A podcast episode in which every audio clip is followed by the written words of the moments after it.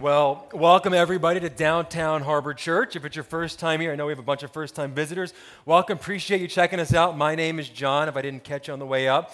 I am the lead pastor around here. Appreciate you guys coming to visit us. Hope you enjoyed your week off last week. I know that I did. So, we are kicking off this brand new series called Greatest Hits. Let me kind of give you a little bit of insight as to how we came up with this idea. I was looking at my own Spotify playlist. I don't know if you guys use Spotify or, or Apple Music. Spotify's obviously better. We all know this. Um, but I have a playlist that's sort of my go to. It's the starred list. It's all my favorite artists, all their greatest hits, and it is like three or 400 songs. And I just love these songs. These are the best ones. And it dawned on me that I spend most of my time flipping to the next song. Like I drove here this morning, and the whole time I'm just like, next, next, next, next, next. And I'm like, wait, wait, wait, wait, wait. At one point, I loved these songs. There's a reason that I put these songs on this list. Why do I not listen to them anymore?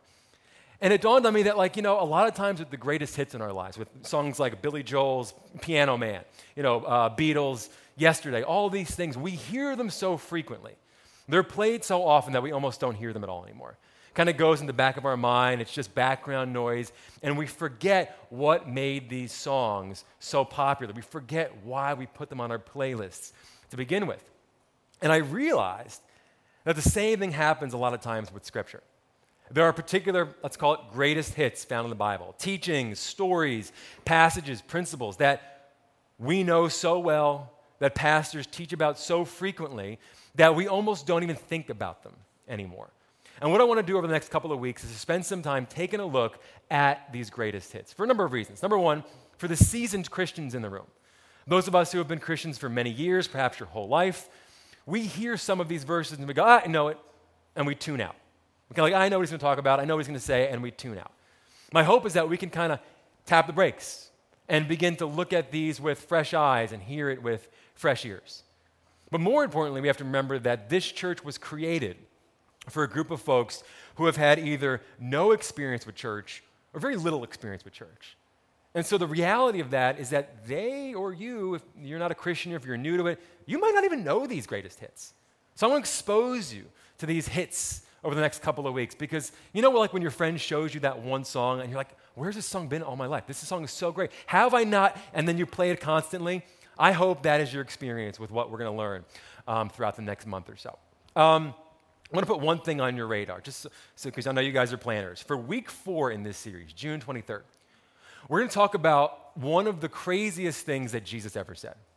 And he said this on the last night of his life, and he said it during what we now call the Last Supper. So he was spending some time with his friends, the disciples. And he took wine, and he took bread, and he broke the bread, and he said, Here, this is my body, broken for you. Take and eat it, and, and drink my blood. And they kind of looked at him and were like, What? What do we eat? Your, you know, eat your body, drink your blood? And this word got out into the Roman Empire, and rumors started to fly around about what are these Christians doing behind closed doors. And 2,000 years later, people are still debating what was Jesus talking about that night when he broke that bread and he poured that wine.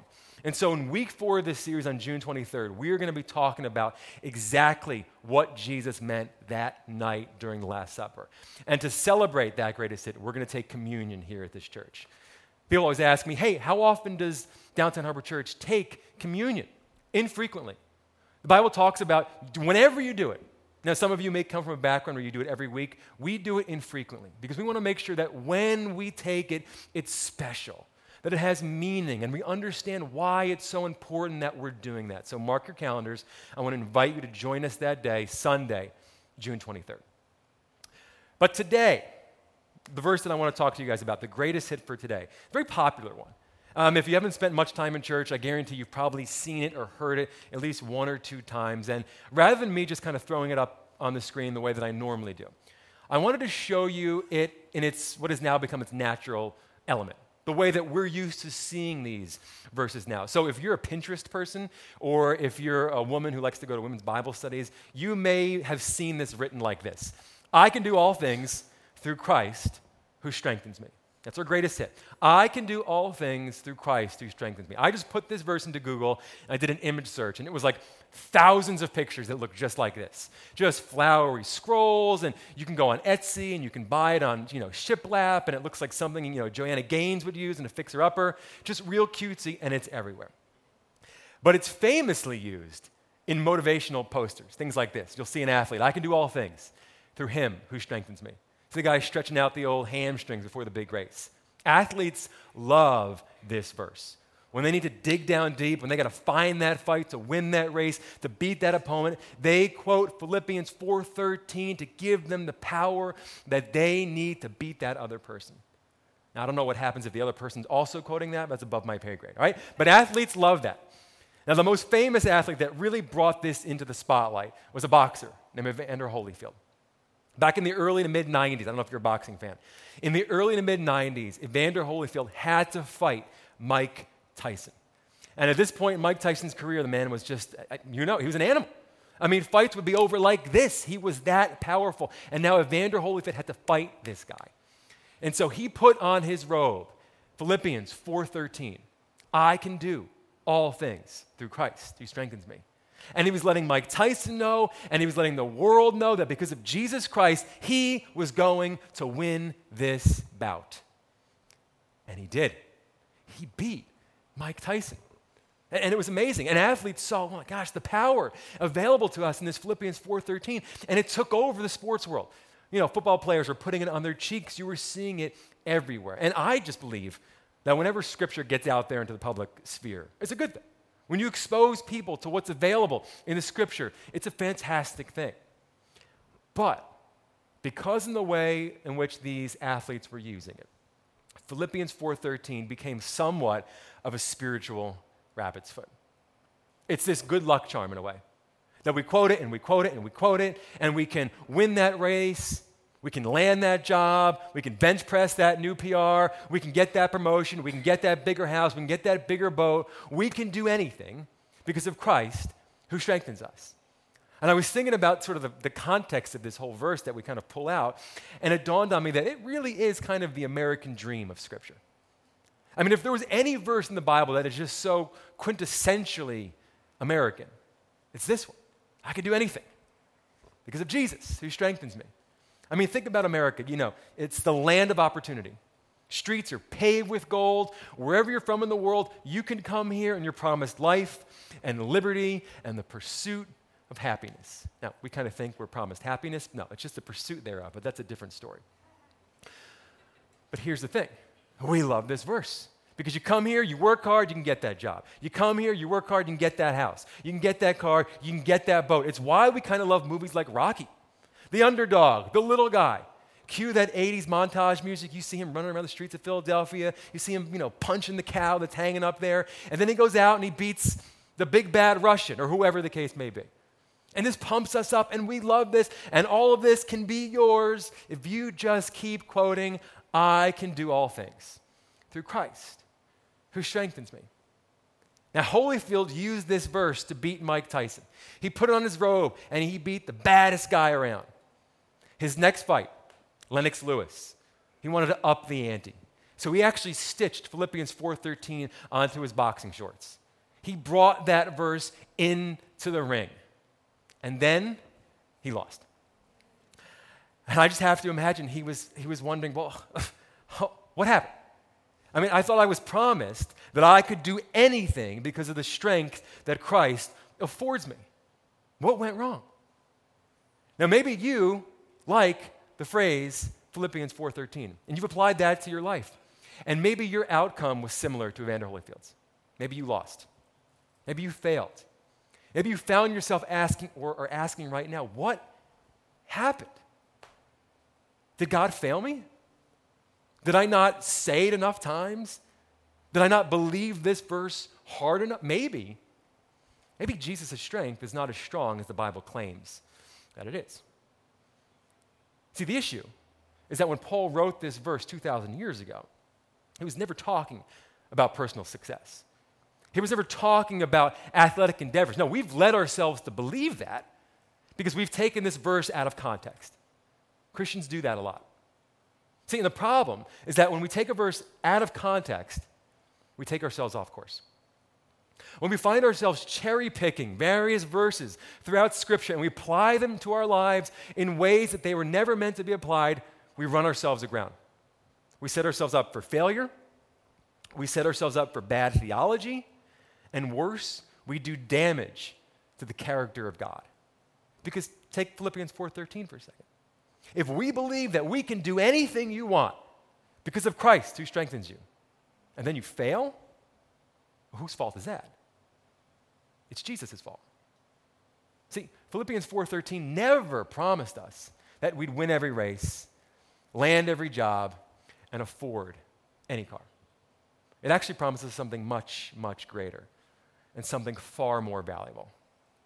So I want to show you what it's trying to teach us, what we can learn, but we have to kind of get the full context of this verse. So, this verse is found in the book of Philippians or the letter to the Philippians. This was written by a guy named Paul. Paul wrote over half of the New Testament. And in this particular letter, he was writing to a specific group of Christians who went to a specific church that was located in the city of Philippi, the letter to the Philippians. And in this letter, he teaches a lot of really, really great things. But the overall gist of the letter is that he's trying to thank them for a gift that they sent him. And they didn't send him like a birthday gift or anything like that. They sent him kind of a, a, a gift of support, a, a gift of benevolence. They wanted to help Paul. Paul had done so much for them, they wanted to now give back to Paul and help Paul. And so you might be asking, well, why did Paul need help? What was going on in Paul's life right now that he needed help from this church? Well, Paul was in prison. Now, the only crime that Paul committed is that he was preaching the gospel of Jesus Christ, and he got locked up in a Roman jail. He was chained to his guards. He didn't know if he was going to live or die. He was separated from his friends and his family. And in the midst of all this, he wrote a letter to his friends in this church far away. And what I want to do, and Christine was afraid I was going to confuse you with this, but I just want to show you two other greatest hits from this book, this letter to the Philippians, because I think it's powerful to understand that Paul wrote these famous verses from a jail cell.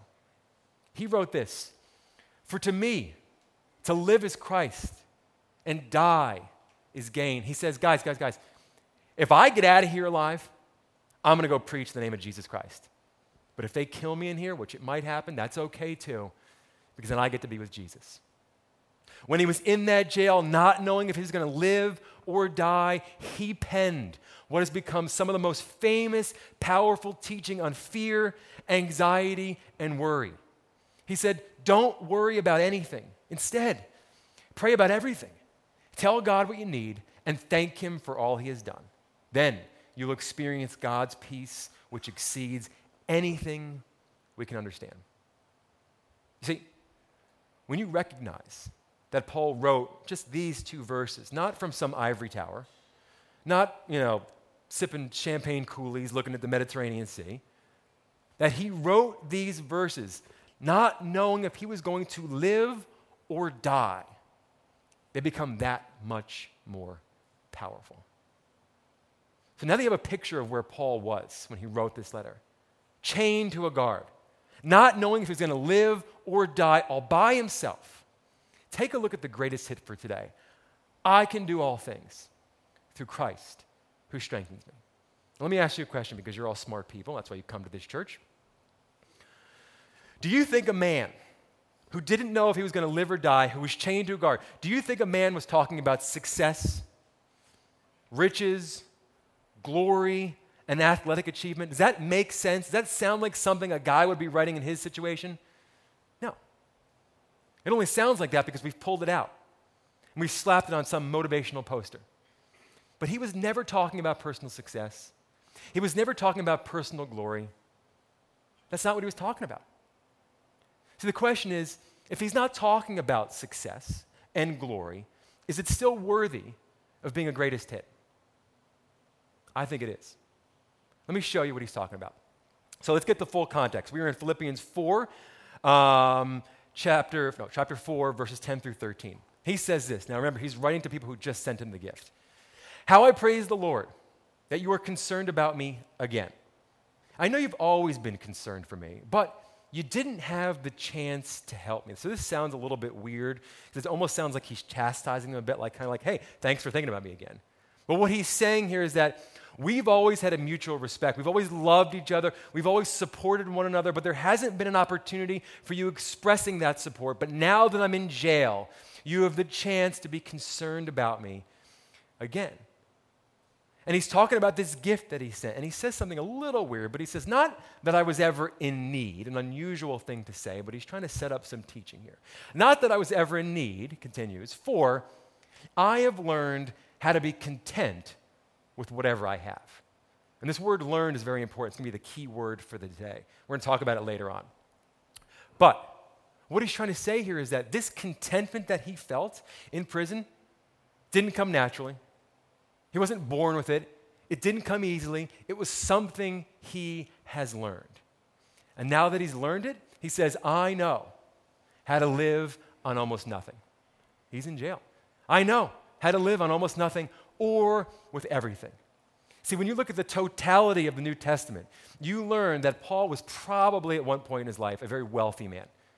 He came from a wealthy city, he had a phenomenal education, by the circles that he traveled in, it became clear that this man was wealthy. So he's saying, I've had it all, and I've had nothing. And I have learned the secret of living in every situation, whether it is with a full stomach or empty, with plenty or.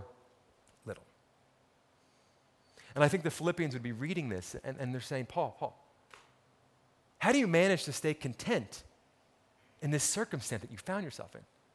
How do you manage to maintain joy when you are inside that jail cell and your life has been essentially taken away from you? And he goes, It's simple. I'll tell you.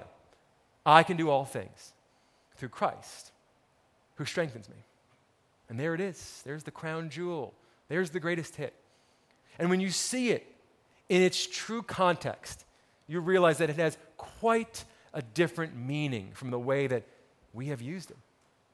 When he penned these terms, he was never talking about personal achievement. He was always talking about how one's heart responds to circumstances. You see, as humans, we often let our circumstances dictate our emotions.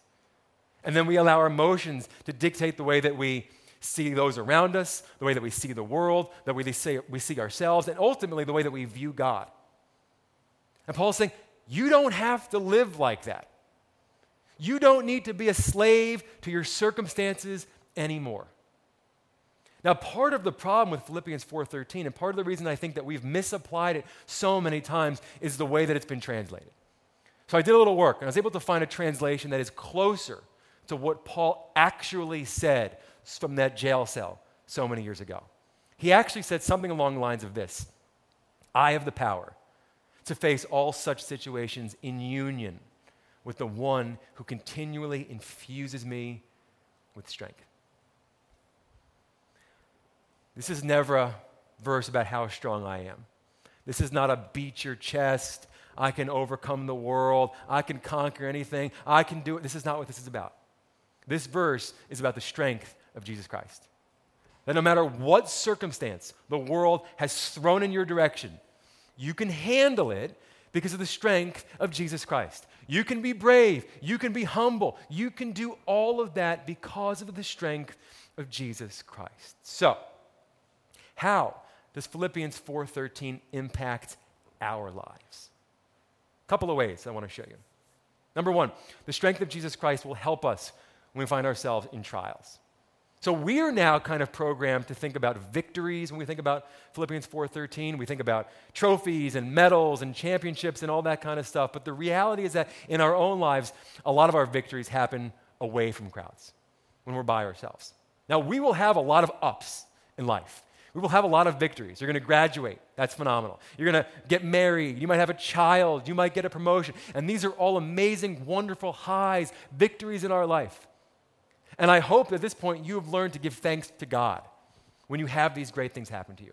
Because what we always say at this church, everything we have, from our health to our wealth, has been given to us on loan from God. So when we experience these victories, we say, Thank you, God. Thank you, God. But we know that it's not always highs, that we will run into trials and tribulations. And the thing that sets Christians apart is that we can have victory in the midst of those trials. James, who is the brother of Jesus, wrote this. I think it's fantastic. He said, Dear brothers and sisters, when troubles of any kind come your way, consider it an opportunity for great joy. I mean, isn't that, it's just amazing. For you know that when your faith is tested, your endurance has a chance to grow. I love the fact that he says, For you know.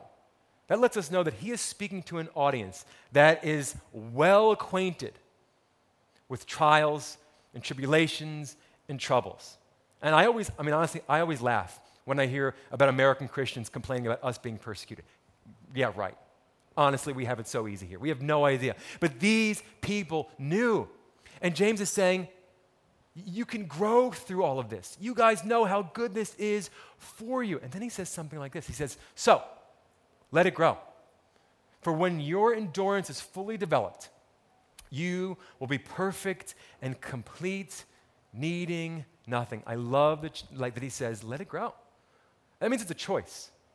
That when you find yourself, when you've lost a job, when a marriage has fallen apart, when, when, when you get a bad diagnosis, he says, you got to let your faith grow because you have a choice how you're going to respond. And he says, I'm going to challenge you to lean into it because Jesus will get you through it. He'll bring you out the other side, and you will be stronger for having fought that fight. Paul, in a different letter, when he wrote it to the Romans, he picked this up and he said, Hey, we can rejoice too when we run into problems and trials, for we know that they help us develop endurance. He says, Rejoice. The other guy says, Have joy. You've got to love these guys. You got to love the way that they have decided to view their troubles and their trials. I mean, I don't know about you, but like I flip out at the most minor inconveniences. Like I'm driving my car and that gas light goes on. I'm like, ah, like is there anything worse? I'm gonna just kill myself rather than have to do this. These guys are about to die and they're like, oh, beautiful weather. Great, right? We can rejoice. Wonderful. I mean, it's amazing. He says, an endurance develops strength of character, and character strengthens our confident hope of salvation. It's amazing. But let's have a reality check here for a moment. Because what James wrote, what Paul wrote, it all sounds good in theory. But when you're the person going through the trial, when you're the person who lost your job, when you're the person whose marriage fell apart, when you're the person who the doctor just called with news that you're not so happy about, it's not so easy to feel good. And sometimes when you're in these dark places, you kind of say things like, I don't feel God in this situation. I'm not sure He's with me. Let me just say a couple of things about that. You may not feel God's presence, but God promises that He's always with you. You see, the problem is that when we go through stressful times, the very chemicals in our brain change and prevent us from feeling Him emotionally the way that we need to feel Him. But He's there. My old pastor, Dr. Larry Thompson, I told him I was going to quote him today, said something what I think is very pertinent to this discussion. He said, When you can't feel God, you have to faith Him. That means you got to fall back on your training. You got to think about the scripture that you've read, the anchors of the promises of God that we talked about a couple of weeks ago. You got to think about all the sermons that you heard because you might find yourself in a very dark room where you can't necessarily see God in your situation, but you can faith and feel your way back to Him. Second thing I believe that we learn from Philippians 4:13 is that we need to lean into Jesus if we ever want to truly understand contentment. Now, this, I believe, is the thrust of the entire verse. Paul says this I have learned, there's the word, I have learned how to be content with whatever I have. I have learned the secret of living in every situation, whether it is with a full stomach or empty, with plenty or little. What I believe he's trying to say is that your contentment has nothing to do with your circumstances. Now, we cannot forget that Paul is writing this from a jail cell, chained to his guard, not knowing if he's going to live or die, and he is writing this. And he's telling his buddies, Look, look, look, I've been through it all success, failures, ups, downs, rich, poor, sickness, health, food, and famine. And I was reading this verse and I was listening to almost the cadence of the way that he was speaking. It reminded me of one of Frank Sinatra's greatest hits. And I think Frank would say to Paul, Hey, you know what, Paul? That's life. That's what people say. You're riding high in April, shot down in May. And I think what Frank is saying here is exactly what Paul is trying to get across to us. Life is not always going to be good, it's not always going to be victories, it's not always going to be highs. Sometimes there are going to be lows. And the very next line that Frank sings, I think it's very telling about the human condition. He says, But I know, I'm going to change that tune when I'm back on top in June. Do you see what he's actually saying here? See, Frank is saying that his contentment is contingent upon his circumstances. That when he's back on top in June, then he'll change his tune. When things are going his way, when he's got the victories again, when everything's falling into place the way that he wanted, then he'll change his tune. Not a minute sooner. Not a minute sooner. He's going to wait. And then he wraps up this famous song by singing, But if there's nothing shaking come here this July, I'm going to roll myself up into a big ball and die. You know, we don't see the complexity of these, of these songs until we kind of pull it out and we stare at it. But I mean, this song, That's Life, is one of Frank's biggest hits. Any one of his greatest hits albums, it's on there. And the reason it's on there is because this is the song that every single one of us has sung at some point in our life. What he's talking about here is perfectly encapsulating the human condition. Because I believe far too many of us, you know what, all of us, let's put us all in the same bucket. Far too many of us live a life of one side. Once I get that job, then I'll be fine. Once I find that spouse, then I'll be fine. Once I have that baby, then I'll be fine. Once I get that boat, then I'll be fine.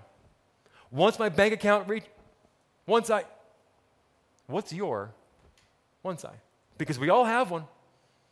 And Paul is trying to say if you live a life of one side, you will never find contentment. If you are waiting for some external thing to change your internal joy, you will never find it. Now, your once I, they're not a bad thing. In fact, most of our once I's are very good things. And God may have that in your future. But Paul is trying to say look, look, listen. Jesus is offering us the strength to know that we can be content even if we don't get the desires of our heart.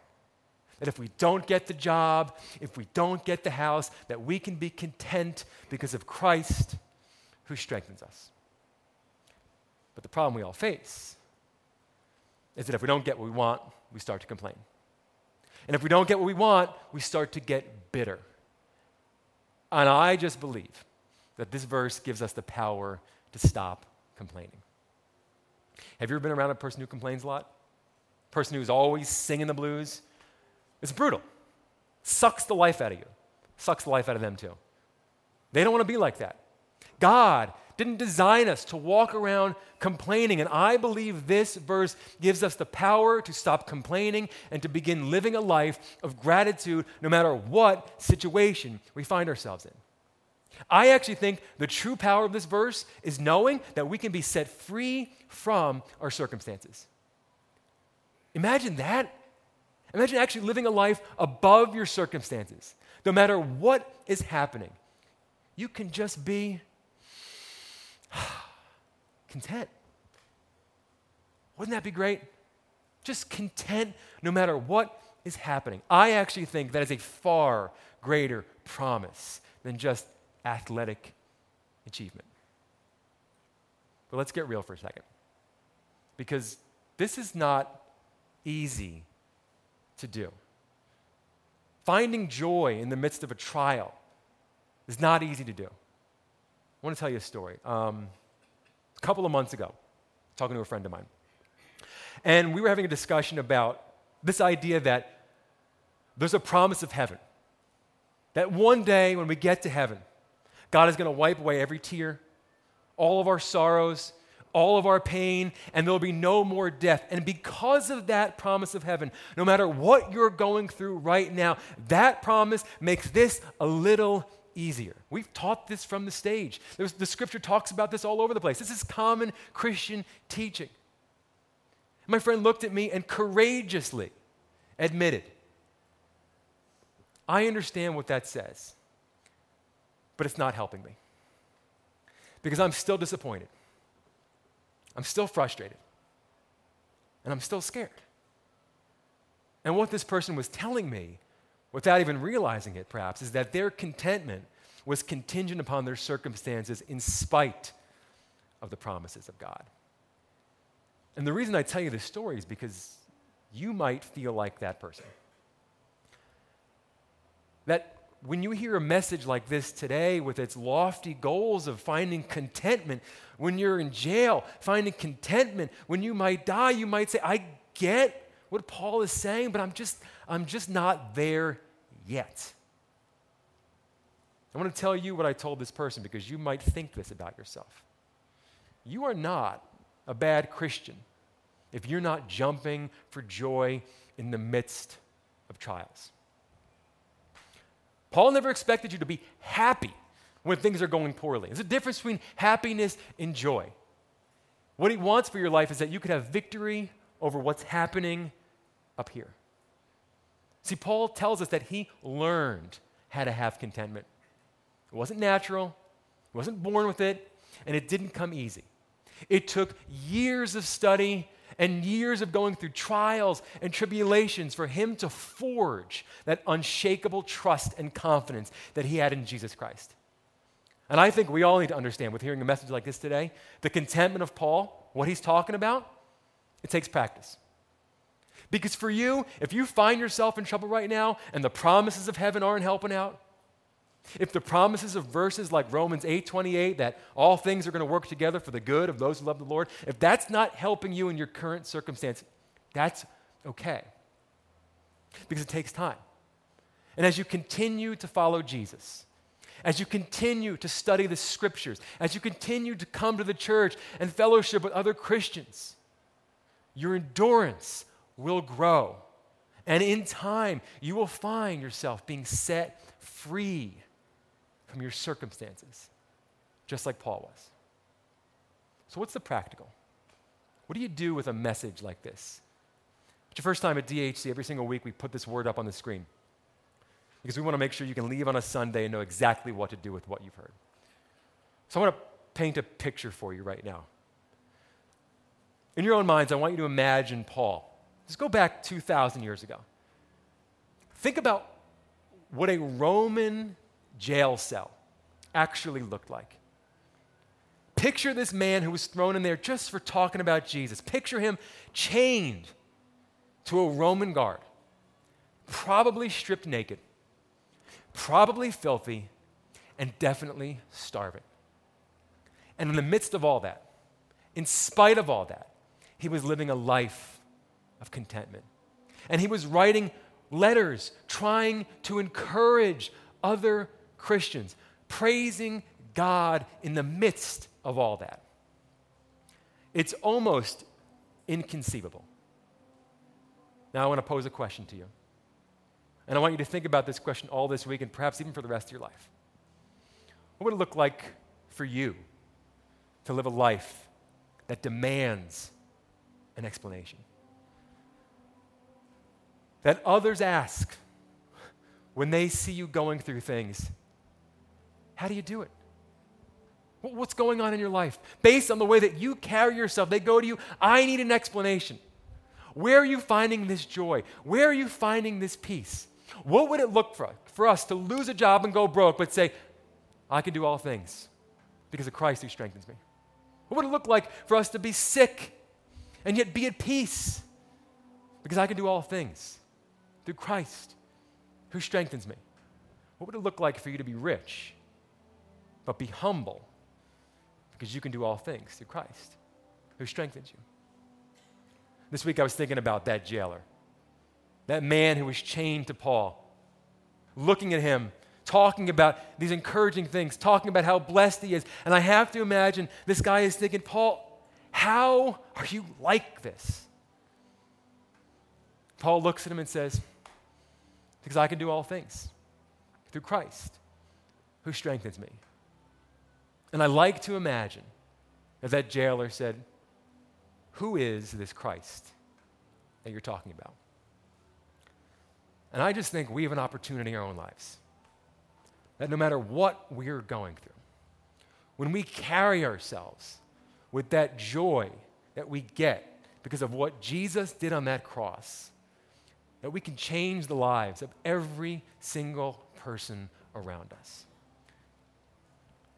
Because everybody's got trials, whether you're a Christian or not. And if they see an anchor in your life, that you're somehow okay, even though you lost your job, you lost your spouse, maybe you're even losing your life. My gosh, you could change the world. We could do all things through Christ who strengthens us. Let me pray for you. Dear Heavenly Father, I want to thank you for this great verse. I want to thank you, Lord, that you inspired Paul to write this in the midst of not knowing whether he was going to live or die.